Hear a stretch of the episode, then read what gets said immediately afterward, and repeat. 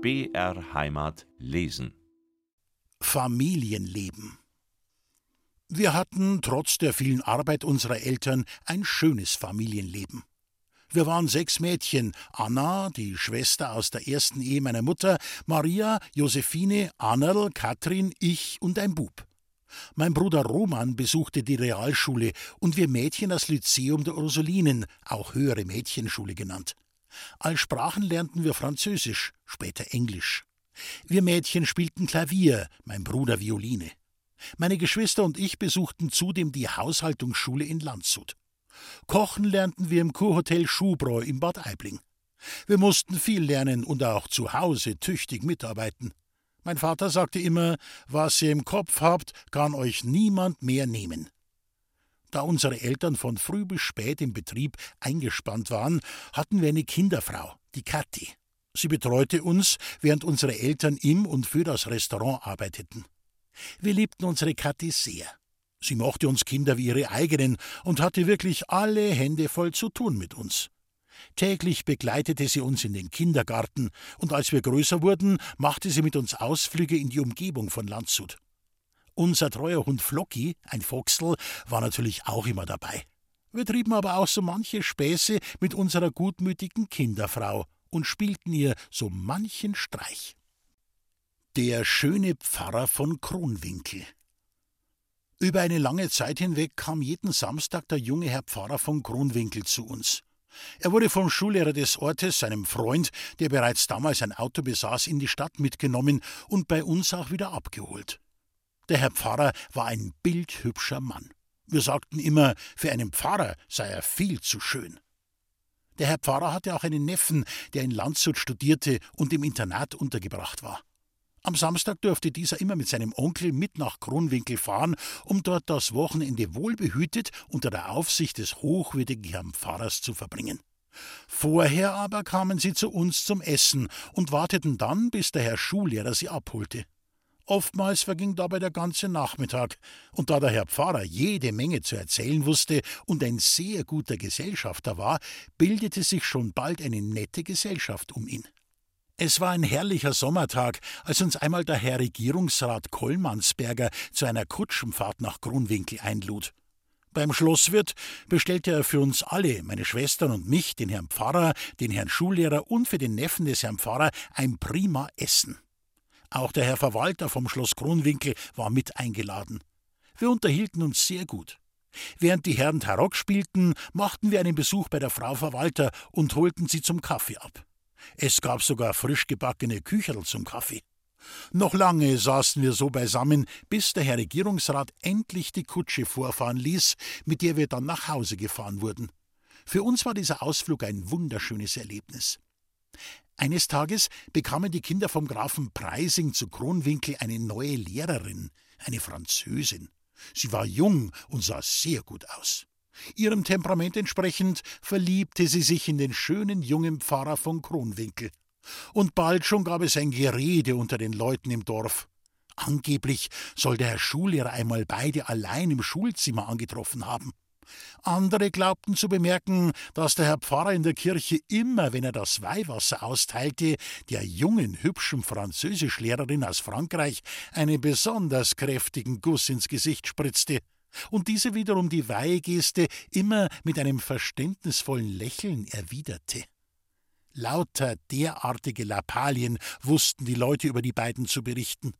Leider aber kam es so weit, dass der Graf die Lehrerin wieder ausstellte und sie nach Paris, von wo sie gekommen war, zurückschickte. Was wir aber am meisten bedauerten, war die Tatsache, dass auch unser schöner, von uns allen so geliebter Herr Pfarrer versetzt wurde. Ihm wurde ein größerer Pfarrhof und eine Pfarrei im Gebirge zugeteilt. Vielleicht hatte er es dort besser, aber wir vermissten ihn sehr. Beim Abschied standen uns allen die Tränen in den Augen. Herr und Frau Direktor der Hypobank. Das war ein tolles Paar. Beide gingen sie gerne zum Essen aus. Bei uns waren sie Stammgäste. Sie führte das Wort. Wenn er es einmal wagte, ohne sie auszugehen, gab es regelmäßig Krach. So war es auch, als der Herr Direktor der Hypobank bei uns im Einmiller eine Herrenpartie ausrichtete. Er hatte im grünen Salon einen Tisch bestellt und kam mit einigen Freunden zum Spanferkelessen. Kaum hatte er mit seinen Freunden am Tisch Platz genommen, da läutete auch schon das Telefon und Frau Direktor verlangte nach meiner Mutter. Mama kam erst gar nicht zu Worte, denn die Frau Direktor ließ einen Redeschwall los, den zu unterbrechen schier unmöglich war. Mein Mann, der unverschämte Wüstling, ließ mich heute alleine, zischte die Frau Direktor ins Telefon. Und sagen Sie meinem Mann, er soll mir eine anständige Portion Spanferkel mitbringen und für unseren Dackel ein Paket Hundefutter. Und weh, wenn er das vergisst. Meine Mutter versuchte die Atempausen von Frau Direktor zu nutzen, um selbige zu beruhigen. Wieder zurück in der Küche richtete sie sogleich zwei Pakete her, eines mit einem großen Stück Spanferkelbraten für die gnädigste und eines mit Bratenknochen für das Hunterl. Der Frühschoppen und das Mittagessen zogen sich immer mehr in die Länge, und es war schon zwei Uhr nachmittags, als der Herr Direktor von der Hypobank schließlich in angeheiterter Stimmung aufbrach. Meine Mutter übergab ihm beim Abschied beide Pakete, das eine für die liebe Frau Gemahlin mit bester Empfehlung, das andere für den lieben Wauwau, genau wie es Frau Direktor ihr aufgetragen hatte. Als der Herr Direktor bereits mit dem Taxi abgefahren war, bemerkten wir, dass er nur ein Paket mitgenommen hatte, nämlich das mit dem Hundefutter. Die Portion Spanferkelbraten hatte er in seinem angetrunkenen Zustand doch glattweg auf dem Tisch liegen gelassen. Als er endlich zu Hause eintraf, lag Gnädigste bereits auf dem Bette hingestreckt zum Mittagsschlaf.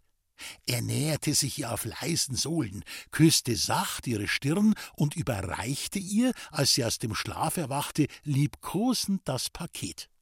Sie erinnerte sich ihres Appetits auf Spanferkelbraten und öffnete sogleich versöhnt das Päckchen, in dem sie ein duftend frisch gebratenes Stück Spanferkel vorzufinden glaubte. Kaum war das letzte Papier entfernt, entdeckte sie mit Entsetzen Knochen und Schwarten, die für ihren Hund gedacht waren. Sie schimpfte auf ihren Mann ein, der sofort die Flucht ergriff und gerade noch rechtzeitig die Tür erreichte, ehe sie ihm das Paket mit dem Hundefutter nachwarf. Er eilte sogleich zum Telefon, rief meine Mutter an und bat sie, auf dem schnellsten Weg eine Portion Spanferkelbraten ins Haus zu schicken. Meine Mutter beauftragte damit unseren Hausmeister Isidor. Der Herr Direktor bedankte sich bei ihm mit einem großzügigen Trinkgeld und ließ meine Mutter recht herzlich grüßen. Der Hausfrieden war damit wieder hergestellt. Immer wenn wir den Herrn Direktor von der Hypobank und seine temperamentvolle Frau sahen, mussten wir an diese Geschichte zurückdenken und herzhaft lachen. Blumen der Liebe. Unsere ältere Schwester Maria nähte nicht nur für uns kleine hübsche Kleidchen, sondern erzählte uns auch gern Geschichten aus ihrer Kindheit. Wenn unsere Maria fragte, Gell Mama, ich bin ein Kind der Liebe, antwortete Mama mit einem verschmitzten Lächeln, Geh Maberl, was sagst du denn da schon wieder, du gestrorchte Tochter? Meine Eltern waren ja so verliebt, erinnerte sich unser Maberl auf ihre Kindheit zurückblickend. Wieder einmal gingen Mama und Papa Arm in Arm über Wiesen und Felder entlang der Isarauen spazieren. Maria sprang fröhlich nebenher und zupfte Blumen. Schöne Blumen hast Maberl, lobte Mama ihre kleine Tochter. Und als sie endlich eine Bank gefunden hatten, auf der sich unsere Eltern zum Turteln niederlassen wollten, schickte die Mama das emsige Maberl, um ungestört zu sein, mit den Worten weg: Schau mal, Maberl, ob du nicht noch größere Blumen findest. Ich glaub, dort hinten wachsen ganz, ganz große und schöne Blumen. Unsere Schwester war vom Auftrag ihrer Mutter ganz begeistert, geradezu beflügelt. Sie lief über die Wiesen und Felder direkt auf ein Bauernhaus zu, vor dessen Fenster sie schon aus der Ferne wunderschöne rote Blumen entdeckt hatte. Die Mama freut sich bestimmt, wenn ich einen Strauß dieser kräftigen roten Blumen bringe, dachte sich unser Maberl und begann die Blumen, die vor den Fenstern des Bauernhauses üppig wucherten, abzurupfen. Mit einem Arm voll dieser roten Pracht eilte sie dann freudig zu ihren heftig schmusenden Eltern zurück. Viel zu früh für deren Gefühl. Hinten nach kam auch schon die Bäuerin angelaufen und rief von weitem: Eier, Saudirndl, hab mir meine Geranien abbruckt. Erschreckt blickte meine Schwester um sich, rannte aber wie gehetzt weiter, stolperte und flog, noch ehe sie ihre Eltern erreichen und ihnen das prächtige Blumenbouquet übergeben konnte, unsanft auf die Knie. Dabei zerriss sie nicht nur ihr schönes, langes, weißes Sonntagskleid, sondern ramponierte zugleich die Geranien so, dass sie ihrer Mutter nur noch die blanken Stängel, hoffend nicht geschimpft zu werden, entwaffnend entgegenstrecken konnte. Mei Kind, was hast denn jetzt wieder angestellt? seufzte die Mutter. Wie schaust du denn bloß aus? Kann man dich denn keine fünf Minuten allein lassen? Sie hat's ja nur gut gemeint, unser Maberl, versuchte unser Vater seine dem Zauber der Liebe entrissene Frau zu besänftigen. Und du hast ja selber gesagt, sie soll Blumen brocken, ganz große. Die Bäuerin besänftigte er, indem er ihr ein Geldstück zusteckte.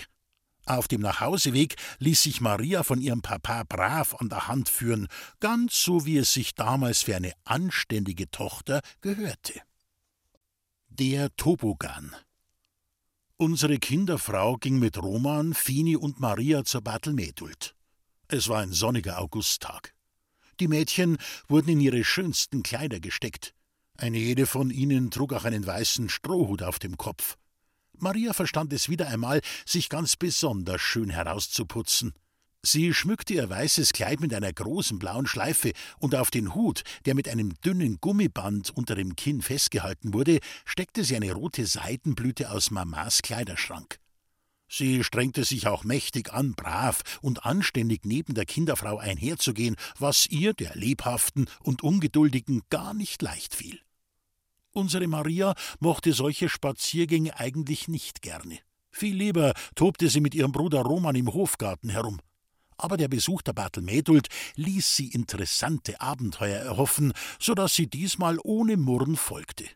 Sicher würde es zum krönenden Abschluss eine Zuckerwatte oder ein Eis zum Schlecken geben. Und tatsächlich hatte die Duld diesmal eine ganz besondere Attraktion zu bieten.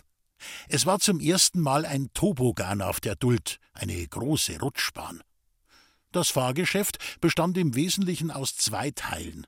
Auf einem schier unendlich langen Förderband wurde man zunächst auf einer Art Rampe schräg nach oben gezogen. Dann musste man noch ein paar Stufen höher steigen, um an der Spitze eines Holzturms zum eigentlichen Ziel der Attraktion, der Rutschbahn, zu gelangen. Diese schlängelte sich spiralförmig um den Turm herum nach unten. Das war vielleicht eine ganz besondere Attraktion, ganz nach Marias Geschmack. Maria blieb mit ihren Geschwistern und der Kinderfrau staunend davor stehen, um wie viele andere Zuschauer auch die Menschen zu beobachten, die mutig genug waren, sich mit Hilfe eines Schaukelburschen oder gar allein ohne Hilfe eines solchen auf dem Förderband stehend nach oben ziehen zu lassen. Die Menge grölte jedes Mal und johlte vor allem, wenn eine junge Frau auf dem Förderband das Gleichgewicht verlor und hinfiel, so dass man ihre Beine und manchmal auch etwas mehr sehen konnte. Eine Riesengaudi und ein frivoles Schauspiel in einer Zeit, wo der sichtbare Fußknöchel einer Dame geradezu als obszön galt. Ich möchte auch rutschen, begehrte Maria auf, als die Kinderfrau schon zum Weitergehen drängte, um ihre Schützlinge nicht länger mehr einem solch garstigen Schauspiel auszusetzen. Kommt gar nicht in Frage, bestimmte die Kinderfrau entschieden. Das würde eure Mama gar nie erlauben. Kommt jetzt, wir kaufen lieber für das Geld ein Eis. Die brave Fini war davon gleich begeistert und folgte wie immer aufs Wort. Auch Roman konnte sich mit der Idee, an ein Eis zu kommen, durchaus anfreunden. Maria ließ sich aber nur widerwillig vom Tobogan wegziehen. Zu gerne wäre sie auf dem Förderband nach oben geglitten, um hoch von dort oben die vielen Windungen nach unten zu rutschen. Sie würde bestimmt nicht hinfallen wie die anderen ungeschickten Mädchen, dessen war sie sich sicher und alle dort unten würden staunen, welch schönes Mädchen in welch schönem Kleid elegant nach oben schwebte. Nein, so schnell gab Maria ihre Träume nicht auf. Sie wartete auf einen günstigen Augenblick, da die Kinderfrau sie nicht im Blickfeld hatte, und lief dann, so schnell sie nur konnte, zum Tobogan zurück. Noch während sie die Stufen zur Kasse hinaufkletterte, zählte sie das Geld aus ihrem Bollertäschchen, um erleichtert festzustellen, dass es für eine Fahrt reichen müsste. Um größer zu erscheinen und nicht abgewiesen zu werden, stellte sie sich vor der Kasse auf die Zehenspitzen. Sie musste nicht lange anstehen, schon packte sie ein kräftiger Männerarm und zog sie auf das Förderband. Und noch ehe sie sich versah, lag sie auch schon flach auf dem Bauch. Aufstehen war unmöglich. Die Menge unter ihr lachte schallend auf und klatschte in die Hände. bäuchlings schoss sie nach oben. Ihr Hut drehte sich in die obere Rolle, über die das Förderband wieder nach unten geführt wurde. Das Gummiband um ihren Hals wurde immer länger, so dass sich ein blutunterlaufener Striemen von einem Ohr zum anderen zog, ehe es endlich riss und ihr ins Gesicht schnalzte. Maria richtete sich mit Hilfe des Schaukelburschen auf, kniete sich hin und versuchte nun vollends wieder auf die Beine zu kommen, da geriet auch noch ihr Kleid gnadenlos in die Förderbandrolle. Sie hörte nicht die verzweifelten Rufe ihrer Kinderfrau, die von unten zusammen mit ihren Geschwistern das schauerliche Spiel verfolgte, sondern versuchte verzweifelt ihr Kleid aus der Rolle herauszuziehen. Als sie sich schließlich vollends aus der Walze befreit hatte, blickte sie verschämt auf sich herab. Das Kleid war total verzogen und zerrissen. Die weißen Strümpfe hatten auf Kniehöhe breite Löcher aufzuweisen. Die blaue Schleife schwebte hinunter über die Köpfe des Publikums hinweg. Scheiße, fluchte Maria vor sich hin und drückte energisch ihr Kleid zurecht. Aber da sie es nun schon mal so weit geschafft hatte, wollte sie dem Rufe ihrer Kinderfrau, auf der Stelle herunterzukommen, nur über die Rutschbahn folgen. Nach dem Motto Ein Indianer kennt keinen Schmerz und eine Squaw schon gleich gar nicht, stieg sie, ohne eine Miene zu verziehen, die letzten Stufen zum Startpunkt der Rutschbahn hinauf.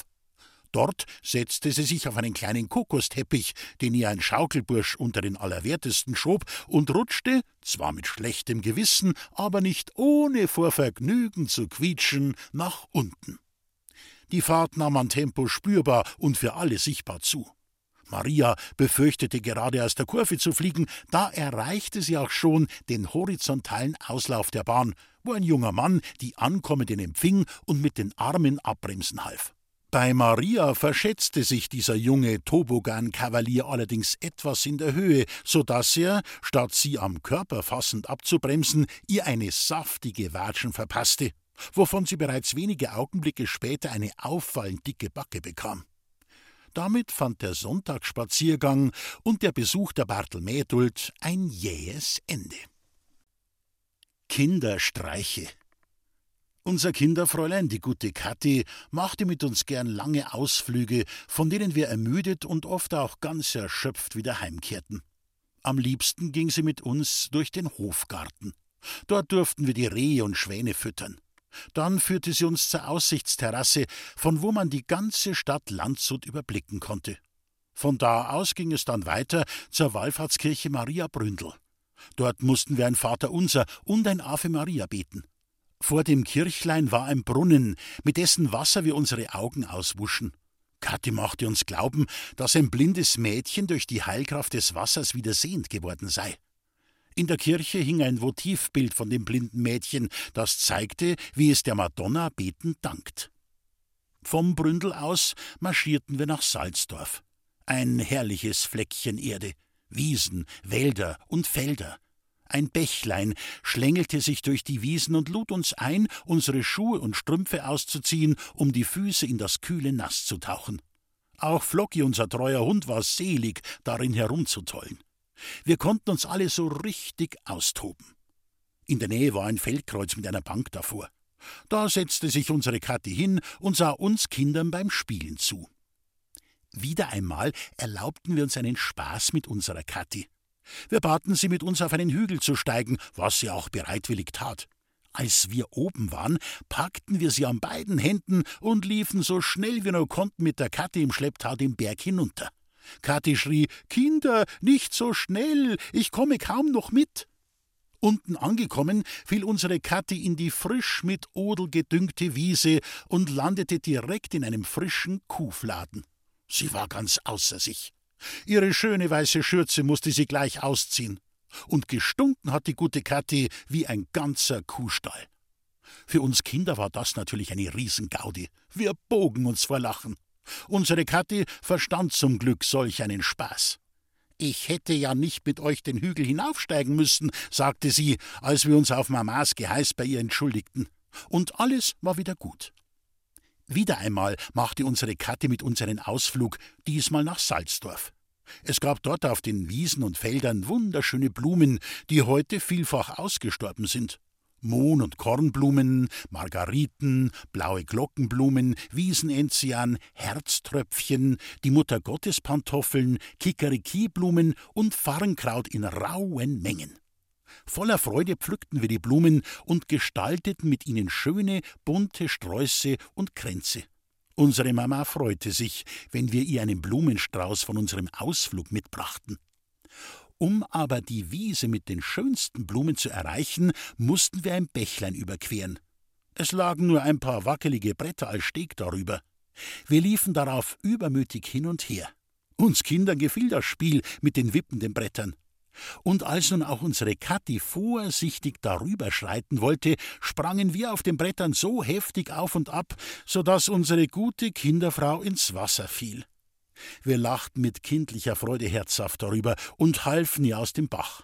Zum Glück war der nicht sehr tief, aber ihre Beine wurden dennoch ganz schön nass. Auf der Bank beim Feldkreuz halfen wir Kathi ihre Schuhe und Strümpfe auszuziehen und hängten die nasse Wäsche zum Trocknen über die Lehne. Für uns Kinder war das eher lustig, denn wir durften länger als geplant herumtollen und spielen. Solange eben, bis Kathis Sachen wieder einigermaßen trocken waren. Gut, dass die Sonne an diesem Tage heiß vom Himmel brannte und Strümpfe und Schuhe wieder trocknete. Eis statt Piflas.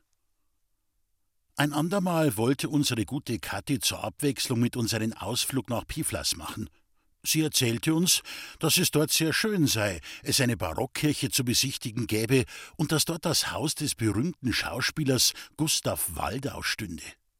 Gustl Waldau, eigentlich Gustav Theodor Clemens Robert Freiherr von Rummel, am 27. Februar 1871 auf Schloss Piflas bei Ergolding geboren, war in der Tat ein damals erfolgreicher und beliebter deutscher Theater- und Filmschauspieler. Und bei einem Spaziergang durch die Auen meinte unsere Kathi, würden wir auch sehen, wo die große und die kleine Isar zusammenfließen. Wir fahren erst mit der Pferdetram bis zur Bahnbrücke und marschieren dann von dort weiter, versuchte Kathi uns den Ausflug schmackhaft zu machen. Das war alles recht und schön, aber wir Kinder wollten nicht mit der Tram fahren, sondern uns lieber ein Eis kaufen, weil Mama uns Geld dafür geschenkt hatte. Und ein Eis gab es im Piflas gewiss nicht. Da kam uns die rettende Idee. Kathi ließ uns vorne in die Tram einsteigen und folgte uns selbst als Letzte. Während sie beim Schaffner bezahlte, stiegen wir Kinder unbemerkt von ihr hinten wieder aus. Die Tram fing zu fahren an. Jetzt erst stellte Kathi fest, dass wir uns nicht mehr in der Tram befanden. Sie war ganz außer sich, als sie uns auf der Straße sah, wie wir ihr nachwinkten. Sie blickte finster aus dem Rückfenster und drohte mit dem bösen Finger. Wir riefen ihr nach: Kathi, warte auf uns an der Bahnbrücke, wir kommen nach. Für uns war das wieder einmal eine recht lustige Sache. Wir kauften uns beim Italiener ein gutes Eis und schleckten daran genüsslich auf dem Weg zum Treffpunkt. Kathi musste fast eine halbe Stunde bangen Herzens auf uns warten. Als sie uns kommen sah, eilte sie uns schimpfend entgegen. Diesmal mussten wir eine gehörige Standpauke über uns ergehen lassen. Der Ausflug wurde verkürzt, und bei der Heimfahrt mit der Tram ließ sie uns nicht mehr aus den Augen, damit wir ihr nicht wieder entwischen konnten. Noch oft lachten wir über diesen Streich. Mama durfte natürlich nichts davon erfahren, sonst hätte sie uns gewiss ebenfalls eine gehörige Standpauke gehalten. Aber auch die gute alte Kathi hielt wie immer zu uns. Sie hüllte sich bezüglich unseres ungebührlichen Benehmens in Schweigen. Anmerkung die Pferdetram fuhr in Landshut ab 1902 zwischen Dreifaltigkeitsplatz und Bahnhof. Sie wurde 1913 von einer elektrischen Tram ersetzt. Knecht Ruprecht Wir hatten eine Köchin, die hieß Kathi, wie unsere Kinderfrau. Sie war zwar sehr tüchtig, hatte aber die Angewohnheit, während des Kochens Zeitung zu lesen. Meine Mutter konnte das gar nicht leiden, ermahnte sie deshalb oft und verbot ihr schließlich das Zeitunglesen in der Küche total, als die Kathi eines Tages eine große Reine mit Rohrnudeln hatte anbrennen lassen. Meine Mutter machte ihrem Ärger im Kreis der Familie Luft. Ja, sie breitete ihren Unmut sogar im Beisein von uns Kindern aus. Als mein Bruder Roman vom Missgeschick der Köchin Kathi hörte, machte er sich über sie lustig. So rief er ihr mehr als einmal nach: Kathi, heute schreiben wir auf die Speisekarte verbrannte Rohrnudeln, eine Spezialität von Kathi Huber. Kathi ärgerte sich sehr über die Späße meines Bruders und drohte ihm, sie würde es dem Nikolaus sagen. Und wenn der kommt, wird er dich verhauen und in den Sack stecken, bekräftigte sie jedes Mal ihren Fluch. Das Nikolausfest kam näher, und Kathi bat meine Mutter um Erlaubnis, für uns Kinder den Knecht Ruprecht spielen zu dürfen. Mama lachte über dieses Ansinnen, wollte ihr aber die Freude nicht verderben. Sie gestattete der Köchin, den Knecht Ruprecht zu mimen, bat jedoch mit Nachdruck darum, uns Kinder nicht allzu sehr zu erschrecken, denn das mochte sie nicht. Mit dem Segen meiner Mutter ließ ich die Kathi am Nikolaustag von den Brauereikutschern einen alten Pelzmantel mit Kapuze sowie eine Kette und einen Rupfensack. Ihr Gesicht rieb sie sich mit rotem Ziegelmehl ein und sie klebte sich zusätzlich einen langen, struppigen Bart aus Bast ins Gesicht. Sie sah in dieser Maskerade wirklich zum Fürchten aus. Das Zimmermädchen, die Rosel, aber verriet uns Kindern, dass die Köchin vorhatte, den Knecht Ruprecht zu mimen, unseren Roman tüchtig mit der Rute zu verhauen und ihn in den Sack zu stecken, weil er sie immer mit der Anspielung auf ihre verbrannten Rohrnudeln immer so ärgerte. Wir Geschwister hielten zusammen wie Stahl und Eisen oder auch wie Pech und Schwefel und gaben unserem Bruder den vortrefflichen Rat, sich mit Papas Spazierstock zu bewaffnen. Und wenn dich der Knecht Ruprecht schlagen will, haust mit dem Stock einfach zurück, war unsere klare Empfehlung. Wir helfen dir dabei ganz bestimmt. Wir hatten gerade zu Abend gegessen und spielten noch im kleinen Wohnzimmer im ersten Stock, als wir plötzlich ein Rasseln und Poltern vernahmen. Unsere Küchenkatti trampelte als Knecht Ruprecht verkleidet die Treppe herauf und wuchtete sich eisenkettenschwer ins Zimmer.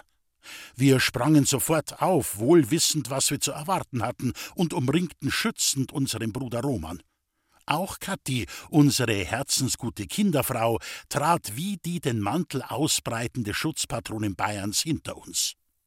Wo ist der böse Bube Roman? war Knecht Ruprechts erste Frage. Tief und brummig klang unserer Köchin Stimme und recht bedrohlich. Wenn du der lieben Köchin Kathi noch einmal die verbrannten Rohrnudeln vorhältst, bekommst du von mir den Hintern versohlt. Dabei zog Knecht Ruprecht drohend die Gerte hoch, als wolle er zum Schlag ausholen. Doch da war unser Roman schneller. Er schlug dem Knecht des heiligen Nikolaus Papa Spazierstock über den Kopf, dass der nur noch so torkelte und schwankte. Und das war auch das jähe Ende unserer Nikolausfeier. Knecht Ruprecht verließ auf der Stelle fluchtartig das Wohnzimmer und schepperte mit den schweren Eisenketten die Stiege hinab. Wir freuten uns sehr, dass Roman so einen Schneid gezeigt und der Köchin wie ein echter Musketier Paroli geboten hatte. Als wir zur Türe hinausspähten, um uns vom Verschwinden des Knecht Ruprechts zu überzeugen, fanden wir davor die Nikolausgeschenke, die unsere Mama für uns bereitgestellt hatte. Jedes Kind bekam einen Teller mit einem schokoladenen Nikolaus, Äpfel, Nüsse und Plätzchen. Vor jedem Teller brannte eine rote Kerze, geschmückt mit Tannengrün. Unser Knecht Ruprecht aber landete völlig erschöpft und schwindlig in der Küche. Die Küchenmädchen mussten der armen Katte aus dem schweren Pelzmantel helfen und ihren arg geschundenen Kopf mit kalten Umschlägen versorgen. Als Mama in die Küche kam, erzählten ihr die Mägde, dass Kathi als Knecht Ruprecht verkleidet eine über den Kopf gebraten bekommen hatte und infolgedessen noch ganz dammisch sei. Da musste sich unsere Mama das Lachen wirklich verkneifen, obwohl sie sehr besorgt um Kathi war. Und als uns Mama und Papa in unserem kleinen Wohnzimmer im ersten Stock des Einmillers vor dem Zubettgehen noch besuchten, um gute Nacht zu sagen, erzählten wir begeistert vom Besuch des Knecht Ruprechts und wie tapfer und schneidig sich unser Roman gezeigt hatte. Obwohl sie für unsere Situation durchaus Verständnis aufbrachten, meinten sie dennoch, es sei für fromme Kinder nicht schicklich, den Knecht des heiligen Nikolaus zu schlagen. Es war dies auch das letzte Jahr, dass ein Nikolaus bzw. ein Knecht Ruprecht zu uns Kindern ins Haus kam.